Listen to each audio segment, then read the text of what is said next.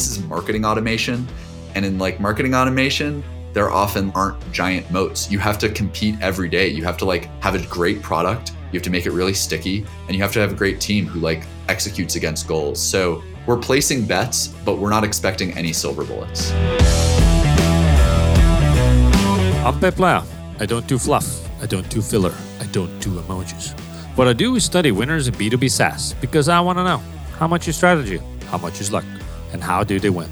This week, Alex Beller, co founder and president of Postscript, an SMS marketing platform for e commerce companies, currently in the mid eight figure range of ARR. Postscript was only founded in 2018 and in just three years expanded to 220 team members, serving over 7,000 e commerce merchants, all Shopify based. In this episode, we talk about how building on top of a thriving ecosystem can drive growth. And we learn why they've remained focused on one very specific niche. Let's get into it. I started Postscript with two co-founders, Adam and Colin Turner, who are brothers. It was a very classic like entrepreneurial moment. It wasn't through this genius market analysis or anything like that. We had a friend who ran a small business on Shopify who was complaining to us that he didn't have a way to text his customers. So it was someone describing a very very like specific problem and we thought, okay, that's interesting. Maybe we can build something to solve that problem. We knew e-commerce really well. We were in e-commerce, but we weren't part of the Shopify ecosystem at all. We didn't know about their platform. So the idea of launching a Shopify app where there's like a built-in audience and built-in distribution through the App Store and it being B2B with potentially recurring revenue and solving a very discrete specific problem, that was really interesting. So at the time, we actually thought that Postscript was going to be a very small but nice business. We were like, let's build this. This can be passive. Maybe we'll each make $3,000 a month. That would be a huge win. And we really had no idea about the size of the market or the potential product market fit, but it was all about solving a discrete problem that had built in distribution. And what was your insight that led to tying yourself to Shopify specifically? That was a bet for us there were a few different factors. One is that we were e commerce people, we were running different brands and different e commerce businesses, and we wished that we built it on top of Shopify. So even though this was 2018, this was before Shopify is what it is today, it was still like public and doing very well. And we were really in this problem of we were running our businesses on like a homegrown e commerce solution. And it's hard for e commerce businesses to have like full teams of developers that doesn't really work in that business, especially competing with SaaS. So the idea of having like a built out platform was attractive to us. And so we were like, oh, this is interesting. Like Shopify's this SMB platform. It's growing every year. It has a huge customer base. And we're seeing successful businesses be built on top of their tech platform. Before us, folks like Klaviyo and Yotpo were doing really well and building like real big businesses there. So clearly the market was large enough to support tech companies on top of the Shopify platform. And so that's what attracted us was like both the fact that we'd experienced the pain of being merchants trying to build without it and also watching others really build like huge SaaS businesses on top of it and in that ecosystem. Build it and they will come? Hardly so. A study by CB Insights looked into why startups fail. The most common reason is go to market strategy fail, failing to find customers. It's not about the product, but reaching the market. You can be doing social posts and running ads. You can have an MVP and an SEO strategy. You can raise millions in seed money. But you can still fail because you don't have enough market traction. Only 4% of startups make it past the seed stage. What's more, of the 4% startups that secure funding, only 70% go on to generate consistent revenue. This is what makes attaching yourself to a booming ecosystem an attractive strategy choice. Sure, you give away some independence and are at their whim to an extent, but the odds are in your favor. That ecosystem doesn't just benefit the tech company building on top of the Shopify platform. The relationship is symbiotic and a key moat for Shopify. Andrew Chen, partner at Andreessen Horowitz, shared his thoughts on how Shopify benefits from biggie backers like Postscript when I interviewed him for a previous episode of How to Win. I, I actually just spoke to the Shopify team earlier this week, actually, about this exact topic. They absolutely have built a network and an ecosystem around their products because they have design agencies, that want to implement Shopify. They have a whole series of plugins um, and developers that build all the plugins. And so people end up choosing Shopify not just because of the features of the product, but really they choose it because of the ecosystem. Was there any particular idea or, or a bet around why would you win in this business? So at the time, there was only one player on the App Store. There was many little tiny apps. SMS Bump was there, which is now owned by Yotpo. But we didn't know what Attentive was, that they weren't really around. Klaviyo was focused on email at the time. And so we came out and we wanted to build Klaviyo for SMS.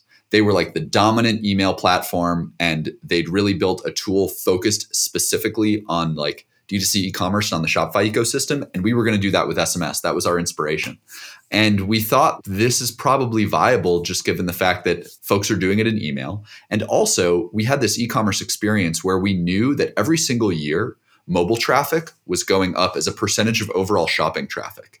And at the same time, email engagement rates were plateauing. So we thought to ourselves, okay, mobile traffic's going up, email engagement has plateaued, at least in some of the e commerce businesses we were involved in. Maybe SMS is the future remarketing channel for mobile. And so those trends combined with like how fast Shopify was growing, that was the opportunity we saw. And at the time there was one other player like I said SMS Bump, but we felt like there was room to build a tool that was much more advanced and polished and structured at the time. And like the two of us pushed each other for a while, which was really good and, and competitive. Going from 0 to 14 people that means that you found initial success relatively easily or yeah, we were very lucky in this sense. Before we launched, someone came and paid us $50 a month to use the tool. Someone just came and signed up before we even launched on the App Store publicly. And that was exciting. And we'd really only been working on it for a couple of months when we launched on the App Store. And the first day was quiet. But the next day, someone came and installed us and paid us money to use the app. It started very small, of course, but in our first month, I think we ended the month at $200 in recurring revenue. And the next month was $2,000 in recurring revenue. And the next month was 4000 And during that time, I got very excited and went to the co-founders and all of us had applied to Y Combinator previously and been rejected. And so I said, hey guys, like we should apply again. We're onto something. And so we filled out a quick application. We were a day late we applied past the deadline to YC, but I kept going in and updating our application with our new revenue numbers because they were going up every single week. And so we found fit pretty quickly. And even before we started YC, after our first Black Friday, our first November, which was three or four months after we launched, we ended November at like $18,000 in MRR. And we were like, oh man, this thing is real. We are very much onto something. And even though there was tons of bugs in the software and it was very stripped down, lots of functionality to add, we were still providing value enough to merchants that they were paying us hundreds of dollars a month and seeing good results. So in the beginning, it was a pure opportunity that this market is underserved. We can build a product that enables customers to do this, and that's how we're going to win. At some point, when your product, let's say, started to mature, you built out the main functionalities. Typically, when there's a lot of demand, more competition will come. So, how did your product strategy evolve as you started to get more mature? It continues to evolve. We are in a hyper competitive market. And it's very good for merchants, right? Because there's so much active development from like really big established players. What's happening if you take a step back is that this is a new marketing channel opening up, and that probably happens once a decade. I think that like email was late 90s, Facebook was 2000s, Instagram was 2010s, TikTok's going on now. I'm generalizing, of course, that were like other big channels in there, but it's not so often that like a huge marketing channel opens up. And so it makes sense that as there's one opening up now with mobile messaging and SMS, there's a bit of a land grab going on. There's lots of venture flowing into it. There's like very big, sophisticated players going after it. And there's really strong product market fit. Like e commerce merchants see great results from SMS. So we have had to be extremely aggressive to stay ahead of the competition we face, right? Folks like Attentive, folks like Klaviyo, very well capitalized players and established players within e commerce. The game in B2B. Get inside the very limited consideration set of category buyers. Contrary to popular belief, B2B buyers are not all rational beings. An all rational buyer would consider all the tools and alternatives for the job. compare their features, UX, integrations, and prices before choosing the best possible option. But that's not how a real buyer operates. Research by Ehrenberg Bass Institute showed that out of B2B buyers that need a new financial service, 47% went straight to their existing bank. And 75% of those who claim to shop around also end up with their existing bank. Most looked into only two brands. Most buyers are satisficing. They don't have unlimited time or energy for comparison, so they settle for good enough. That's why category leaders, best known brands, keep on winning. This is great news if you're number one or two in a category. They have the most mindshare, they're in every consideration set, and reap 75% of category monies on average. The law of double jeopardy is strong. What's the law of double jeopardy? Here's Andrew Ehrenberg, founder of the Ehrenberg Bass Institute for Marketing Science, explaining it. Double jeopardy means that a small brand is always punished twice. On the one hand, it has fewer buyers. On the other hand, these few buyers actually buy it a bit less. Knowing this near universal pattern helps to assess new brands and existing ones, and also how you can or can't sell more. If you are number 23 in your category, that's a hard life. You have less buyers, less loyalty, less word of mouth. You need to do 10 times better marketing. And even then, you only get a fraction of the results the top dogs get. MailChimp can turn off all marketing for two years and still rake it in. The market and customer momentum are huge. For instance, in the category of heat maps for small businesses, Hotjar is likely in most people's consideration sets. If you're a new entrant to this already competitive market, what do you do? If you have ultra deep pockets, you can spend enough to raise awareness that you exist and get inside people's consideration sets, like Monday did. Or you can just incrementally increase the number of consideration sets you're in by doing more, better, creative brand advertising. If the market is full of well resourced competitors and so excess share of voice is not doable, you either need to find different consideration set you can fit in through positioning or create a brand new consideration set.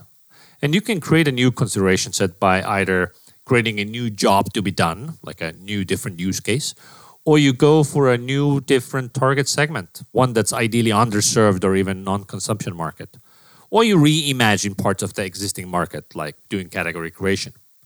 To use the heat maps market example, a different jobs to be done could be heat maps for mobile, just like UX Cam is doing, or targeting a different market like the enterprise, which is what Content Square is doing.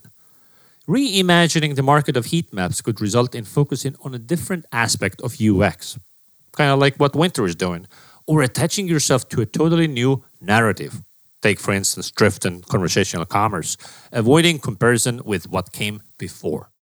We have focused, has been one tenet of our product strategy that has stayed true. You'll notice we don't do email, unlike those other players. We don't work across lots of different platforms or use cases like those other players. We focus on Shopify, we focus on direct to consumer e commerce, and we focus purely on SMS.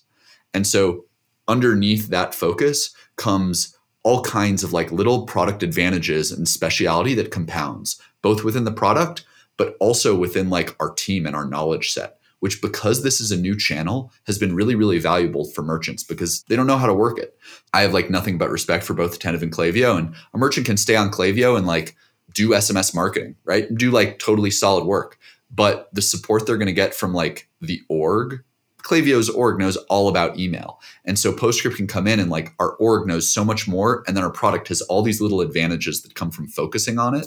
That's really been how we've gone about competing is through focus. Strategic choices are about trade offs. More of one thing necessitates less of another. Don't be like the top five in your category. Double down on a particular segment of the market and create a new job to be done use case where you can dominate. You can't meet all the needs of all the customers. Trying to do so is a waste of time. Everyone's in a saturated market, so unless you manage to get really big in a category when it was just forming, build for a specific audience. That's a great way to differentiate. So, to play the devil's advocate, you know, in technology, if you want to throw money at trying to replicate another tool, it's doable. Other players can, even new players can come and just build what you've built so far. What else are you banking on knowing that feature based differentiation is going to be increasingly difficult? It's essential. I think we have like a very differentiated vision. When I talk about some of the competition we face, we believe that, and we watch them build marketing automation tooling, right? Taking like email marketing automation and e commerce marketing automation and bringing SMS to that. And merchants are going to make money from that, and that's great. But we have a very different perspective long term. And that's what we're like very actively building and shipping software towards, where we think that SMS is actually extremely different than email. SMS is a two way channel, fundamentally, and consumers' tolerance for it and receiving marketing messages is much, much lower than their tolerance is for an asynchronous channel like email. And so that creates interesting dynamics where, like, it's early days, open rates are really high, click rates are really high. So, can you do the same thing you're doing on email and see results with SMS? Yes. Is that going to work a year from now or two years from now? No. And so, what we're building towards is we call it the conversational commerce vision, but it's really about taking all of the e-commerce interactions that happen on site and like bringing those natively in message. So people can do things today in postscript like yeah they can get a marketing message but they can also reply back and work with that brand's customer support team natively in message right? Or maybe they're on a subscription. They can manage that subscription. They can reply skip or reply yes to add an upsell and we will like interconnect with their subscription management software and we'll manage that order for them and so we're trying to build this conversational commerce vision that is actually like very different than standard one to many marketing automation. And as we ship software there and as we see the early adopter brands move in that direction, the results are there. We have a customer, they're a great brand, they're doing very well. SMS generated more for them through Black Friday, Cyber Monday weeks than email did. And their SMS list is about one tenth the size of their email list. So we think by just like continue to focus on innovating with how consumers use the channel and giving brands tools to make it more personalized, more two way over time, that's like how we're going to deviate. We believe e commerce is unique.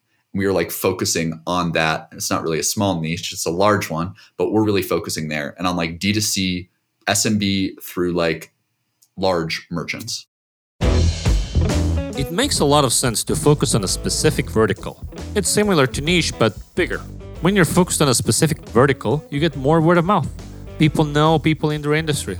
You can highlight specific use cases and build product to serve those use cases.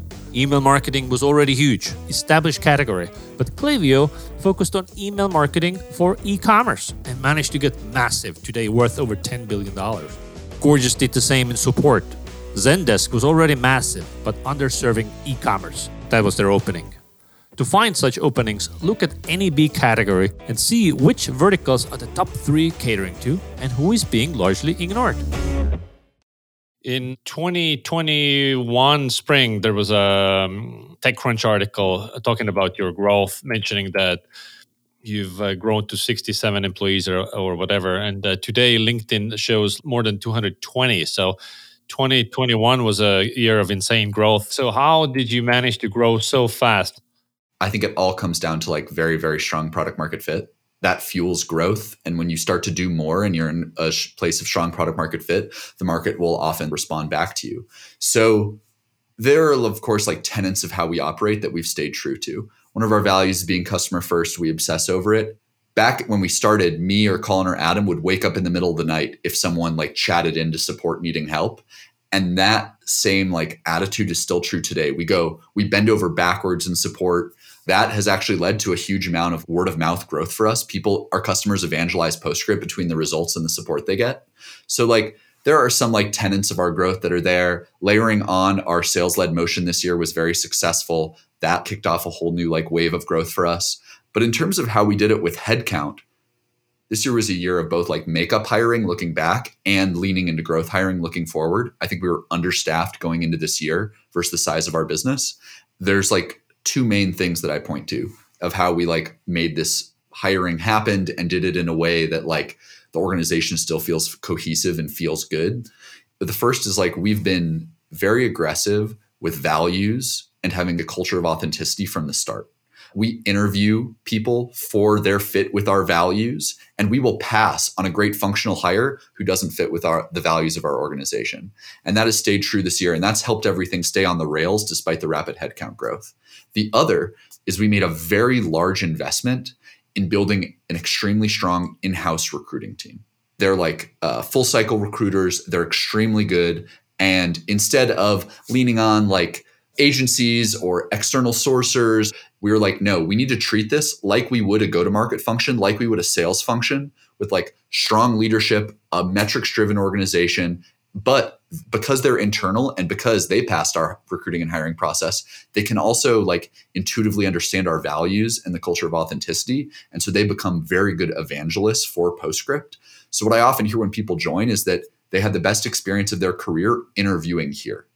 And so that just all goes back to this big investment in building the in-house recruiting team and treating it with the same standards as we would engineering or sales or another key organization. Talk to any founder and ask what's behind their success. They will always bring out people. You won't get far with a mediocre team. Top companies invest a lot in recruiting the top talent and cultivating that talent. But the truth is, talent selection is hard, and the consequences of the wrong hire are severe. How do you know you've made a good hire? This advice from Michael Siebel, partner at YC and co founder of two startups, always comes to mind. I've never met a founder who says, Oh, I'm not good at hiring great people. I always meet founders to say, my team's the best. And not every team, clearly, not every team is the best. If someone is not an essential employee within three months, that's often a great sign that you didn't make a good hiring decision. And that's hard to hear because it's a lot easier to give them more time, to change responsibilities. Does that mean that some hires are going to be A players and some are going to be B players? For sure. However, you have a lot of influence on this. My friend and e commerce legend Ezra Firestone has some really wise things to say about this. You, as the company owner, create every grade of player based on how clear of a job description you give them, how much access to education and resource to be successful you give Right, them, right. how many events you send them to, like how much attention you put on them, how much time you spend with them teaching them what to do, how accountable you hold them, how empowered you make them feel. If you don't have a goal with somebody, hey, I'm going to hire you, and within two years, I want you to be the best social media manager in the world. Here's how we're going to get you there. You're going to read these six blogs four hours a week, and you're going to take notes in your journal. They're going to populate into the Slack channel. You're going to go through these three courses, one every three months. You're going to go to these events. You're going to meet with me for three hours a week, and we're going to talk about what you learned and how we can apply it. You create the A player. There is no such thing as an A player. There's a person who is as good as the resource and support they receive from you, the person hiring them. What bets along the way have not paid off? We've certainly messed up all the time. We swung and missed on a bunch of senior level recruiting early on, which like set us back or really slowed us down. We also made some investments early in like marketing and acquisition plays before our org was ready to do them correctly. We were making investments and appearances in events e-commerce has a giant established event circuit. Merchants attend these events. It's like a promising interesting acquisition channel. But in truth like our org wasn't ready to service that. So it became just like a distraction of time and money. Until you're like staffed up to like make the most of that sort of opportunity and not take your eye off the ball it becomes a huge distraction. Another bet that i would say in retrospect we were a little like out over our skis on is i look back with regret that we didn't build the go to market organization more aggressively sooner. We were really proud of our product led roots and we were really proud of that identity of being like a self serve tool. And in a market this competitive that has this much opportunity, it's like a marketing channel opens up once a decade. You got to go for it. I wish we'd invested much more aggressively early on in building our sales led motion. That's more a missed opportunity than a bet, but I look back with regret that we didn't start going harder there a year earlier. So when you say go to market team, do you, you mean sales specifically? So you have like SDRs and AEs and anything else? I mean, SDRs, AEs, customer success managers, a more built out marketing team. We had, you know, one or two people in all those areas and those folks did great. But I think we were like fundamentally not aggressive enough chasing the opportunity really across like full life cycle and building out distinct motions for distinct customer segments. We do have a like healthy business dynamic, especially around like NDR and expansion revenue, um, where accounts come in, maybe they've never used SMS, maybe they have used it before, but only on a small scale. That means they're going to start at a certain price point, but very quickly as their like marketing list grows and as they lean into the channel more, their SMS spend is going to expand. So we're usage based SaaS. We charge based on how much people use the product, not a flat fee, because that's how SMS messaging and the economics of it work. But what that means is that where we're different from more traditional like seat based SaaS is we have extremely high NDR and expansion revenues. So that can help fund some of the acquisition costs.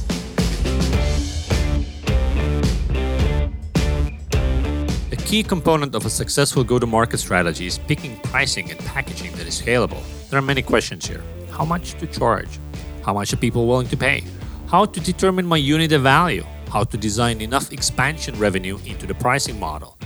If, like Postscript, your pricing model is usage based, then you're in good company.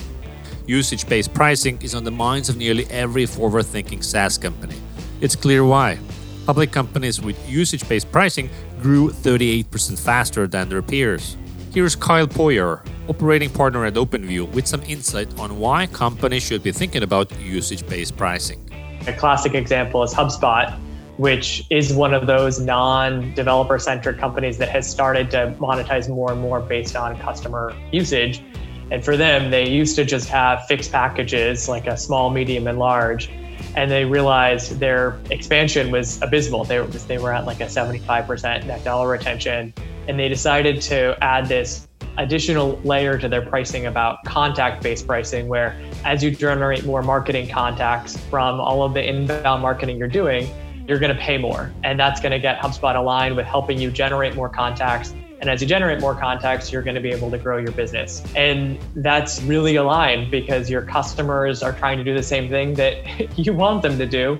And uh, it doesn't feel like a, a, tax or like you're penalizing them. And it's not necessarily just because your costs are structured in a certain way. It's actually based on the value that they're seeing and, what they want to do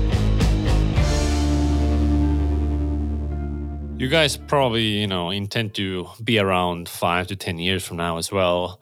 The competition is not getting any easier. So how are you thinking about moats and are you building any? There are interesting opportunities within messaging to become more integrated into merchant stacks and to power engagement across the full life cycle that we believe will present moat opportunities. However, I take all that with a grain of salt because this is marketing automation and in like marketing automation, there often like aren't giant moats. You have to compete every day. You have to like have a great product, you have to make it really sticky and you have to have a great team who like executes against goals. So we're placing bets, but we're not expecting any silver bullets.